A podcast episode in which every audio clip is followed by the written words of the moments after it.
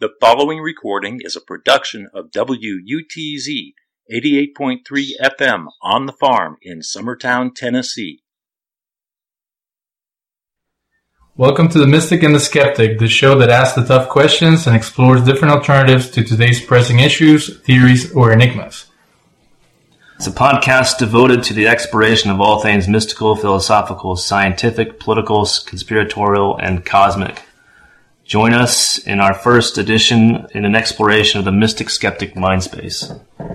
So, a mystic is a spiritual maverick, an adventurer, and the skeptic is not a cynic, but a seeker for truth who's not willing to compromise to easy answers. We're your hosts, David and Ryan. Today's show is an introduction of ourselves, the show's roots, and the story of the radio station we're collaborating with. Our producer, Rick Diamond, will share the fascinating history of the farm radio station WUTZ 88.3 of the FM dial. I would like to invite uh, to share a little bit about the radio station and some of the things we've talked about regarding um, the, the history behind what is the progressive movement within the farm and how did it come about. Well, thank you, David. Thank you, Ryan. Um, well, I've been here for 10 years, so that makes me a newcomer. uh, actually this month will be uh, 10 years since I moved here. And um, I was a, a, lawyer like you, Ryan, and I practiced for um, over 20 years. I practiced in Los Angeles and I moved to uh, moved my family to Charlottesville, Virginia. Brought up my kids there. My then wife and I were kind of mm, distance was forming and we separated and I moved to the farm in 2005 I brought my daughter here. She was 14, and uh, she started going to the farm school here. And then my uh, younger son Rob came, and he lived here and went to community college, and then moved out to California. He just graduated from Stanford, and uh, so. Um, I feel very fortunate that I was able to find the farm, and even more fortunate that I was able to come here. I went to one of Doug Stevenson's uh, farm experience weekends. He does them usually three or four times a year for people who are interested. You can come and stay a few days, and he has slideshows, and you know he can teach you a lot. He's one of the most experienced people on the farms. Mm-hmm. He's written a couple of books about it, and uh, so you know he's been my good friend. We do music together. Um, I finally became a member uh, just uh, couple of years ago, um, and got married four years, remarried four years ago. My wife has joined me, and we've built, you know, taken the cabin that we had, the little cabin, and we've added on, and we've got a, a nice house now. So it's it's really been a wonderful thing. But I came here because I was looking for the connection back to the San Francisco people.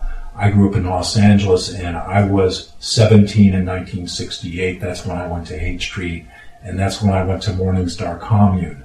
Now, Morningstar Commune, also known as the Digger Ranch or the Digger Farm, was a piece of property in, I think, Sonoma County, and the nominal owner was a guy named Lou Gottlieb. He was a bass player in a band, pretty well-known band called the Limeliters. Hmm. They had a good year, and he bought some property as an investment.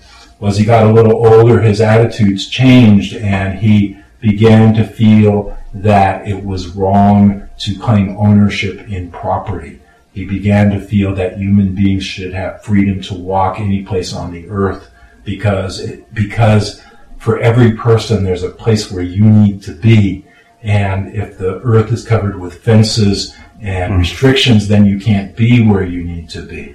So he was very, he was like the guru of, of Morningstar. And he passed away some years ago, but there's still a lot about him on the net. There's a lot about Morningstar. Now, I left Morningstar. I went back to LA. I, I kind of went back to the straight world. I got an education. I eventually got married, had a family. And then I was kind of coming towards the end of my career, I began wondering what's really important. And I realized I didn't like living in a box, in a box, in a box. and I didn't think it was good for my children either. And uh, I began to think more about doing things collectively and cooperatively and doing things not just for the sake of making money but for the sake of being together and accomplishing things and and feeling you know good and enjoying life and living more naturally in a way that's psychologically healthier you know and, and living with other people extended families so i came here on a visit and then i brought my kids back and we we made several trips and then i eventually rented a cabin and then i eventually was able to uh, acquire the equity interest in the cabin, which means I'm the I'm the trustee, even though it belongs to the farm. And um, uh, I've been studying the diggers, and I found that, to my surprise, this whole thing that seemed to have started in the '60s really had a precedent in the in England in the 1640s and early 1650s with a group called the Diggers. Mm-hmm. And uh, they were led by a man named Ger- Gerard Winstanley, and there was also another man named William Everard in their, this initial group. They occupied St. George's Hill near London uh, so they could grow food on it. And they were chased away, and they wrote eloquent uh, arguments about why people should be allowed to use wasteland to grow their food and why poor people should be allowed to grow their food. It's not that they're criminals, it's not that they'll steal, but if they're not allowed to live by growing food, what else are they supposed to do? so this man in 16 in the 1650s made these very eloquent arguments and he's been claimed as a forefather by all kinds of groups. Uh, the Quakers, uh, well, some people say he was the first Quaker. Uh, when he and William Everard met, met with Lord Fairfax to protest the way the, the villagers were treating them, treating them like criminals, uh, they refused to take off their hats. And they said, we doff our hats for no man. They were very insistent on really being egalitarian. No man or woman was better than anybody else. And so in many respects, he's considered the founder of the Quakers. Um, the communists and socialists claim, Gerard Winstanley is one of their own, but he did not advocate for uh, for forceful expropriation of property. He believed wealthy people could have wealth if they wanted to, but if they were good people, they would probably share. And if you had a big estate, you'd make space available for poor people. You'd make commons available. And uh, so he had a system in mind. It's not so much that I'm concerned with the details of his system, but I am concerned that in today's world, Americans, young people that I meet, they're not aware that we really have like two sides to the coin. And we have this conservative side and Protestant ethic work and survive and make mm-hmm. a million dollars, but we also have this very idealistic side. And they're both important and we should honor both of them and, and really not go too far, you know, in either direction because if you go too far, then you get out of balance, mm-hmm. you know. So uh, that's my thing right now, and the radio station is an instrument. It's a community medium of communication. It's a way of people getting together and thinking together. So I'm really glad you guys are doing this program. Um, and because I believe in, in that the, the creed of the diggers was very similar to the creeds of other spiritual groups. Do good, communicate, treat, treat others like you want to be treated. But there's a modern component, there's a scientific component to all of this. That's the research that's being done on, on neuro, mm-hmm. on, on, brain science, mm-hmm. and uh, so, let's see, anthropology and how, how, how societies work and so on. There's a lot of new information that's pointing to the validity of some of these old spiritual concepts. Yep. It has to do with emergent intelligence and synergy. And so we need to get together and communicate because then we, we produce more intelligence. Uh, also, I feel like I owe a debt to Pacifica Radio. Pacifica Radio was formed, I think, in 1947, if I'm not mistaken. It was the first station was in uh, Oakland, California. It was the first of the non uh, corporate affiliated radio networks, and it's still the biggest one with I think five, six, seven stations around the country. It's a listener supported and mm democratic in voting, and and and fiercely independent in terms of news coverage. People go out and they get the news. Mm. They go out and they talk to people. They talk to people in the countries where things are going on, and they get the news that other reporters just don't get. Yeah. And they're always ahead of the curve. They were ahead of the curve in Vietnam by two years. I remember this from my own personal experience.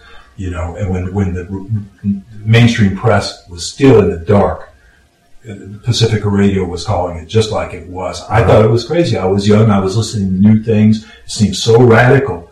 Uh, they really believed in free speech. They would let anybody have a radio program. They, they let Nazis have their own radio oh, wow. program. they let lesbians and gays were allowed to have their own programs, which wow. back then was very unusual. Uh, it was totally committed to free speech, and and it changed who I am. It changed the way I think, and and that's why I try to give back by making sure mm-hmm. that it keeps being broadcast. So you know people have a source so they can tell what's going on. Because otherwise, we are in an information blackout. Yeah, and I think that's one, one thing about this this uh, this time period that we're living in now is it's very it's unique in a lot of ways. But I, I think one thing that's that sets this time period apart from all other time periods is the internet, obviously and the internet is like the it's like the, the printing press times a thousand. and if you look if you look at the way culture and society changed after the the uh, the uh, the uh, the uh, printing press, and if you look at how fast everything is, how rapidly everything is changing now with the internet, uh, it's a, very incredible time to, to be alive. And and uh, this this this history of the diggers and that and that movement is important because I think I think with our generation and, and maybe other generations as well, it's it's you you don't really learn that much in, with respect to history. You you learn the official history, which is you know, some some some uh, Bible beaters, and this is a a very crazy, like a very a, a, summary of, of the official history. But some Bible beaters came over on a boat. They had this idea for egalitarian living. Uh, they got some help from the Indians. Uh, it, they then it all of a sudden morphed into colonialism, and, and then to the Continental Congress and to the United States, and then here we are today with Congress. Like that's pretty much what you're going to get out of a high school education. Um, and unless you go into college and study from from there on, you're not going to get anything about the Diggers or any of these other movements, uh, which which would which philosophically challenge the current paradigm that we live in. And uh, uh, one of the things you said with respect to this idea of, of, of, it, of it being okay and legal for people to live off the land and not have to, to purchase the property with uh, money and get a title to the property, but just to just live on the land and the, that being a, a fundamental human right, a fundamental human natural right to be able to, to live on the land. Uh, it made me think about one of the quotes I had heard from Stephen Gaskin in a documentary I'd watched is that it should be le- it should be legal to be a peasant. And you should be able to do that. You should be able to voluntarily withdraw yourself from the system and say, yeah, if you want your wealth, have it. If you want your proper, if you want your private property, have it. But there should be a way or an agreement to allow people to, to live off the land without, without the threat of being thrown into jail or without the threat of confiscation and all these other things. And uh, what's interesting now with the internet is that we actually have the ability to to spread these um, spread these different philosophies and these different paradigms, and and with with the the, the with the the concept that we have the freedom of speech within, within this country, that you can actually propagate those and and the radio station and this podcast is one of those means of doing that. So it's uh I, I don't know. It's, it's, I find it very a very fascinating time to live, and I I didn't always think that. A lot of times, I, I, I used to think to myself, "Oh man, I wish I would have grown up in the '60s, or I wish I would have grown up back in some other time." But but now I've realized this this is a pretty amazing time to be alive. Uh, a lot of a lot of change occurring very rapidly. And just briefly, I wanted to um, connect the dots. Uh, Stephen Gaskin is the founder of the Farm Community, and Pacifica Radio are the the nonprofit that brought about Democracy Now! with uh, Amy Goodman. So, just for our audience, if you're not familiar with some of the things we're sharing, um, I agree with you, Ryan, that um, we're living in a in a very uh, unique time. But the one thing that I've been worried, uh, and it has to do a little bit with uh, philosophy, is that since there's so much information out there and there's so many perspectives uh, in in an equal setting, especially on the internet, is that um, the postmodern idea of every every truth being equal or every perspective being uh, subjective or not not uh, you know it's a rebellion against modernism and the idea of objective truth and being able to find it um, that has pretty much muddied the waters for any type of uh, uh, discussion. It's really easy to dismiss someone and say, "Well, that's your opinion," and in in science, they still work within some type of a modern um, paradigm as they try to make um, sense of the chaos. So, um, in the book that uh, we're featuring tonight, um, he talks a lot about how part of being an intellectual is being um, confident of the search for truth and reason, and being able to, um, you know, have a measuring rod to be able to uh, decide what's uh, reasonable and what's not. Uh, so being able to question, to criticize, to um, you know go further than just the basic uh, bullet points or uh, canned answers that people can give you about their perspectives. That's what uh, we really like to pursue in the show. Well, you reminded me of uh, a story Amy Goodman reported this last week about a two reporters from two Swedish reporters who went to Ethiopia because they wanted to cover they were doing investigative journalism on a Swedish company doing uh, oil uh, uh, business in Ethiopia. They, they were smuggled in, they wanted to stay undercover, but they were caught, they were shot, they were charged as terrorists, they were put in prison, and they were there for over 400 days in Ethiopia with over 8,000 political prisoners from Ethiopia. And this one reporter was interviewed, and I thought Amy did a really good job getting the information out of him because it was like he didn't want to talk, but she kept mm-hmm. pulling it out, and it was such a moving story. Um, but basically, this guy got through it day by day because he believes in his mission as a journalist and in search of the truth and somebody who's trying to get to the truth. And he also talked about people who just come and they leave and they never get the story. And so, you know, there's a difference. The people who really get into it, if you talk with them, you can hear, you know, they've got the experience, they know what they're talking about. I, I just, in terms of what you were saying, David, independent thinking, people have to think independently. It doesn't come automatic. It mm-hmm. has, people have to be trained somewhat, you know, in, in, you have to understand logic. You mm-hmm. have to understand some of the fallacies that are used because they trick people and they do it over and over again. We can be tr- tricked by different mm-hmm. kinds of circular reasoning or different kinds of arguments that people make based on fear. So that happens yeah. all the time, you know, and, and you have to be alert. And, and when you see these arguments, you have to point them out and say, wait a minute, that's not true. You're, you're manipulating people. Yeah, exactly. I, uh, the the idea of the uh, the idea of the Latin trivium, uh, reason, logic, and, and, rhetoric, and and being able to work with those and understand when somebody is giving you a load of crap, basically. Right. And uh, before I went to law school, I, I wasn't taught that. I wasn't taught it in high school. Maybe a little bit in philosophy class in undergrad, but in, in law school, it, it, that's when I really started to question a lot of things that I had been taught. I, I was raised Roman Catholic and um, in in that process of law school, I my faith went out the window.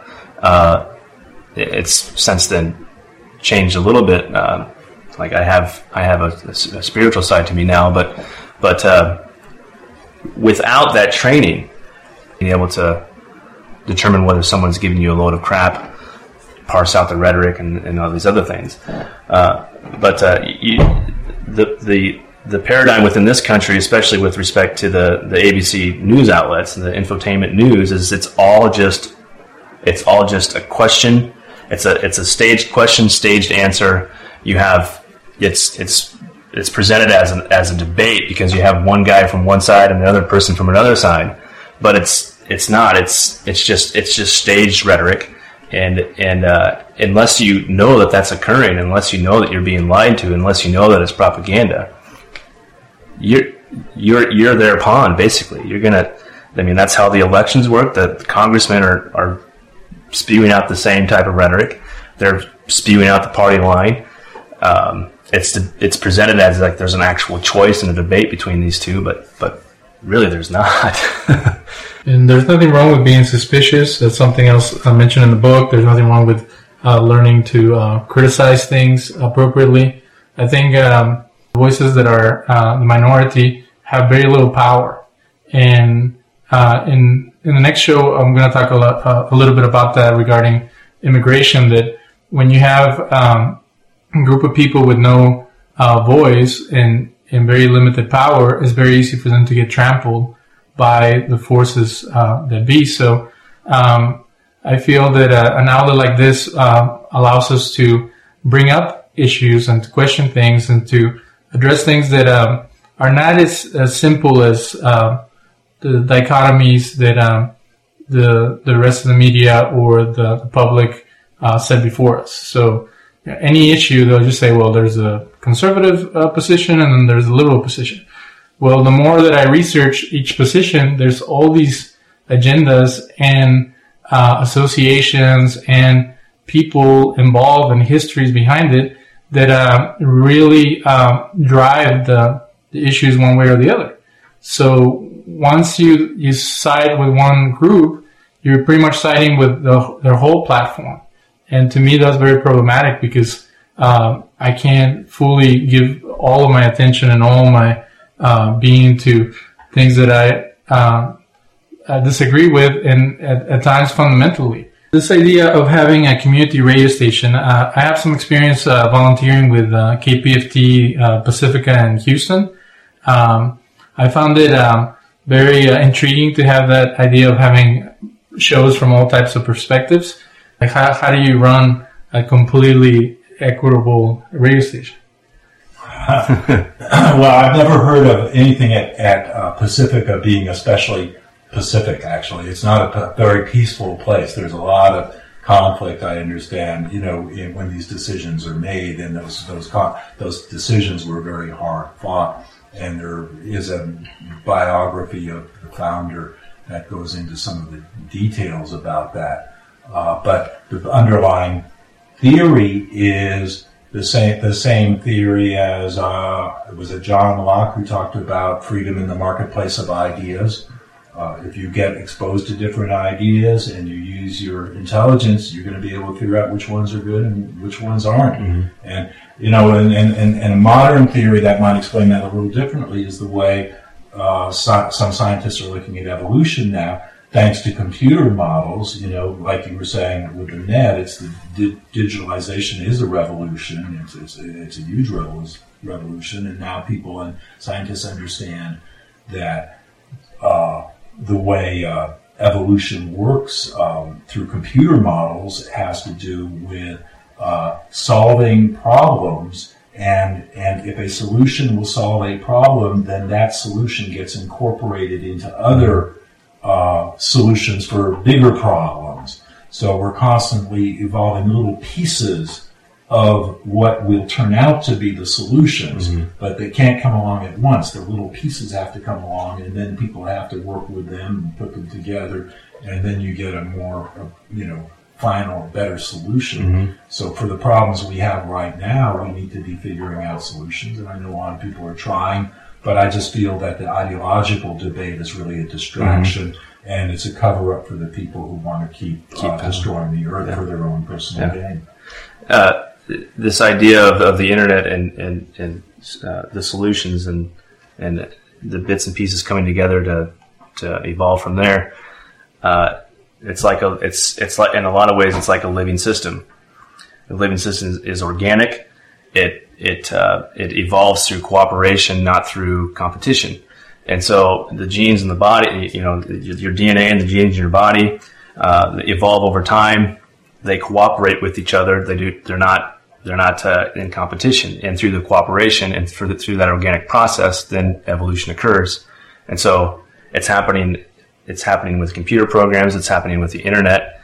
and uh, it's happening with radio stations like Pacifica, where where where you put you put the information out there, you let people hear it, and you let people come to their own decisions, um, or or come to their own mindset about it. As far as that as, as far as that's related as far as that's related to this idea of of the ultimate truth, well, in some ways, that interchange of ideas and and and presenting it to people equally on an equal footing allows for that cooperation to occur, and then something new is created um, as a result of that. One, one thing that, that's created is a, is a sense of moral um, agreement. A lot of times, because it's like it doesn't matter whether something is objectively true if nobody agrees on it. I mean, objectively to, to who? You know, to some third party. But if it, what really makes something work is people. If an idea and if people agree on something fundamentally that something is right or something is wrong, there you've got an established principle of morality, and it's not based on anything objective, but it's based on a collective subjectivity. Uh, you know, again, I use the word group head, but the scientists would, you know, talk about uh, emergent intelligence. Mm-hmm. In other words, we exist as a species, as a superorganism. We're, we are the cells of a superorganism. It's all, this gets into the mystical part. Mm-hmm. You know, everything is a reflection of everything else. Everything is a microcosm of a macrocosm, and you mm-hmm. know what I mean? As above, so below. Yeah, exactly. yeah. yeah. Yeah, and then inside also is the power is inside. That's a mystic, basic mystic concept that even though we seem powerless because we're weak, that we connect on the inside. If we go deep enough into ourselves, we reach a level where we're all connected mm-hmm. and we mm-hmm. can tap into that mm-hmm. through our practice, whatever that happens to be. And and through that and, and through that exchange of ideas, if you allow yourself to become open to another person's perspective, another person's opinion, then you're actually allowing that energy to flow it, but if you're trapped in an ideology, I mean, there's nothing there's nothing per se wrong with having a certain ideology. Uh, it's like a guiding principle in life and or other uh, in other perspective, other parts of your life. But if but if you're blinded by it and you don't accept it, then that's it's stopping it dead on, and nothing nothing comes about comes out of that. But if you're able to open yourself up to these other ideas and other perspectives, over time, at least in my in my experience, has been that you what you find is is that there's much more there's much more things held in common when you get down to it than there's than there are differences with respect to these political issues that are presented in left versus right. That's not always the case because the, there's ideology on both sides and there's no meeting of the heads heads there. So. The, the uh, opening yourself up to that exchange is is important, and it's uh, it's really just part of being, in my mind, a, a human being. And the, the original people here on the farm experimented with this; they were aware of it, and and it's called the energy. You know, I mean, and it's like let the energy flow Mm-hmm. You know, and, and when we're negative, we're blocking the energy. And when you can, you can hear that in co- a conversation. You can listen to the, you know, person saying, you know, this is good, this is groovy, I'm going with this. And you can hear another time the same person might be saying, oh, I don't like this, this is bad, I don't want to do that. You know, we, we go in negative and positive flows. So the more we can learn to go in positive flow, the better off we are, the happier we are. I know that during meditation, they, they do this uh, spirit led um, conversation uh, I haven't uh, done that yet, but when when we did uh, chaplaincy training, a lot of my uh, uh, fellow chaplains who were Protestant or, or, even Catholic would talk about this being led by the Spirit, and to me it was very weird. Like it was kind of like, what are we talking about? And I, I, know that the the language comes from biblical idea of um, God dwelling within people and God moving from uh, to moving people to do great things or to be in community with one another. But uh, the skeptic in me is sounds thinks of it as this very uh, utopian or very um, what's the word? Um, not idealistic, but very not an, naive. uh, Loosey goosey. well, it's kind of this is where where they can like, I get lost sometimes with some of the New Age uh, philosophy because um, okay, so so people have this this uh, communion and this connection with one another, but um, so the moment that one person says, you know what, this is not working for me, or I find objection with whatever you guys think the spirit is leading, does that person become a heretic? Do they become a, a pariah? Or you just go with the flow and let it take you wherever it's going to take you? That, that would be my question regarding some of some of these type of ideas. The- to me, the in, in the old the old hippies, to me, it was like, hey, as long as you're not hurting anybody, everything's cool. Go with it. You know, I mean, tolerance, toleration, live and let live. If you have issues that you have to work out, you have to work them out. If you if you come to me for some guidance, I'll try to help. I might be able to help, maybe I won't. You know, but it's like we're all kind of you know floating around. Back in those days, a lot of a lot of people were so high. You know, that literally, you know, it's like how do you you, you know you could see another person, ah, human being, you could smile, and they smile at you, ah, friendly. but but it was it's kind of like we assume a lot. We assume a, a lot, and really, I try to remind myself everything is in motion, everything is is changing. I try to remind myself about this inward, outward, you know, uh, reflectivity, this mirror image kind of, and the, and the macrocosm, microcosm. When people say, you know, the spirit, I think, okay, a lot of times when people say that, they mean, okay, think about what is immortal, think about what's lasting, rather than the than the physical and the and the uh, you know the the the mortal mort- mort- mortal self. You know, try to think from from the eternal self, and that puts us all into maybe a kind of a Christ consciousness. I don't know. I mean, Yeah, this with with the recent developments in quantum theory. The idea is, is that that all points in space and time are interconnected, and that um, if if you if you're going to um, if you ascribe to the idea of the Big Bang, well, then the the Big Bang theory is, is that everything at one point was su- super densely interconnected, and and if you if you look at the new the new quantum theories with uh, uh, non-local interaction between uh, between particles that are can be light years away from each other, then then that lends credence to this the spiritual idea that we are we are all interconnected. It's not just a religious theory that that the ancient the, the ancient sages and the mystics and uh, spiritual people knew this intuitively, and they presented it in in whatever way that they could at that time in, the, in their cultural or social way, which over time morphed into religious ritual and, and established religions. So this idea of the of uh, the Holy Spirit, in my mind, connects with this idea of the interconnectedness of consciousness. And if consciousness is a manifestation of quantum exchanges in the brain, and all those quantum particles are were at once interconnected, then and if you take and eh, then if you extend beyond that with this idea of non-local interaction, then that's a scientific way to explain the Holy Spirit. And then what you were saying is this idea, okay, if we're all together and we're all one, and there's this exchange going on between us, and there's one group who, who's who's saying this one thing, like go with the flow, and I'm sitting here saying, wait up a second, here's my thought. Well, that's a part of it. You're a part of it. So to question what other people are saying is not, in my mind, would not be going against the spirit, but would be what, but would be actually um, expressing your your manifestation of it, your your your individual perception within that whole.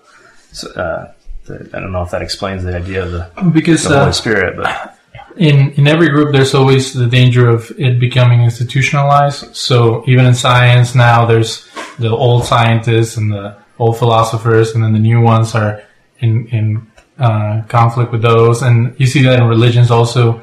Like the buddha was a hindu and then he he uh, established his own train of thought in comparison to hinduism. So um, but having the the room to be able to uh, dissent or have different perspectives and still respect people and I think Martin Luther King talked a lot about that about that even the people who were hateful towards him and, and his people uh, they're still people. They're still uh, created in the image of God, and they should be loved no matter how they uh, perceive you or treat you. Uh, so I think, like you said, having the eternal perspective, um, going back to the politics and some of, of these issues, uh, I remember Chris Rock saying in one of his shows that uh, anybody who makes up his mind before thinking about an issue is an idiot. And I think that that's something also that I think is important that um, a lot of times we have preconceived notions or things that, that we find questionable and we just say, oh, I don't want to deal with that. I don't even want to hear it. But until we give it an opportunity and, and explore that, then we can make a decision if we find that uh, compelling or not. So I think that um, I, am not very familiar with some of the new scientific theories, but I, I always find it uh, fascinating that um, both psychology and science have become very um, uh, accessible. Uh, so I'll be the first one to say that uh, in, in, religion also people use a lot of religious language. I'll be the first one to say, well, uh, that sounds great and dandy, but um, show me the, the actual research. Show me the where all this stuff is coming from, because I think that um, in our modern culture, it's, it's, easy to pick different things from different uh, ideas, and I'm not saying you're doing that, but uh, to support someone's um, notions or somebody's. Mm-hmm. Uh, so so sometimes I, I get kind of uh, weird out when I'll start talking to somebody and they start bringing up uh, all these different um, polls or um, um, what is uh, sociologists use a lot of um, statistics mm-hmm. and things like that. And uh, just in the news, um, I saw a politician use statistics to support what he had already said that was offensive yeah. so uh, so, uh, but again, uh, we had a good conversation last night as we were preparing for the show about how being confident as an intellectual, or someone who, who wants to be an intellectual, is to be able to talk about different fields. All this knowledge, all these things we've been exposed to, make part of, of our uh, consciousness. So they're all important. And people now, they pigeonhole themselves as like, well, I only know about politics, or I only know about science or art or things like that. It's like, why can't we be a full person? Why can't we have a holistic understanding of the universe and share that with one another and grow from learning from one another? Mm-hmm. Well, I, th- I, think that that's kind of what this this uh, podcast is about too, which is to to bring that out in conversation and to also expose expose people to different thoughts and different opinions, different perspectives, uh, different lines of thought. Um, and, and what you were saying with respect to with all the different information out there and all these different theories that are out there, that kind of brings us back to this idea of the mystic and the skeptic. Well, the mystic is is someone who has had a mist, in my opinion anyway, is someone who's had some type of mystical experience. And uh, religions and, and other spiritual practices are, are geared towards getting you to that mystical experience, to where you have the the uh, the actual uh, the actual gnosis or or um, experiential knowledge of God or cosmic consciousness or the Holy Spirit or whatever you want to call it. Um, well, whereas the skeptic is trying to to garner that on the, the scientific or the rational level. Described this theory that there's two hemispheres of the mind: the left, the left brain, and the right brain. The right brain is is uh, more intuitive. The left brain is more rational, more logical. Well, well, you know, the mystic more more often than not probably lives more in the right brain, and the, the, the skeptic more often than not is probably living within the left brain. So uh, the skeptic is looking for a, a left brain way to describe what the mystic is experiencing, and and to put it into uh, rational terms, like uh, scientific terms, uh, so that it can be explained to someone else, and and so that you can get past this like hmm, that doesn't sound right. So with, with science and what we have now is with, with quantum theory, we finally have a universal language for explaining what the mystics are talking about or what spiritual people are talking about. And so it's the scientific is a, it's a universal language now. If, uh, it's it's outside of culture and, and uh, uh, it's outside of culture. It's outside of religion. It's a universal. It's, it's exactly. It's a universal language which which appeals to the, the intellect of the human mind. And so now we actually have the ability to express these things outside of uh, religion outside of one religious perspective or one cultural perspective. So that that to me is is pretty amazing, and that's and uh, you know in, in my mind that wouldn't occur, that wouldn't be occurring if it weren't for the internet. If if I just think about my own process in finding these things and, and delving into these things, if it weren't for the internet, I would probably st- I would probably still be in Beatrice, Nebraska, working. You know, who knows what I'd be doing? But I wouldn't be doing this, that's for sure. so, yeah, it's uh, it's fascinating, and and and uh, you know, through this through this podcast, I think what we'll what hopefully we'll be able to do for ourselves and, and for the people that we that we talk with and people that listen is to is to uh, kind of bridge that gap between the mystic and the skeptic. So uh, thank you everybody for listening. Uh, this is the Mystic and the Skeptic. Uh, I'd just like to say thanks to Rick uh, for, for having us here in his home and and for letting us use his equipment and and uh, working with the radio station. And thanks to you, David, for, for getting this this all going. It's been it's been awesome first first round, and looking forward to more. So thank you.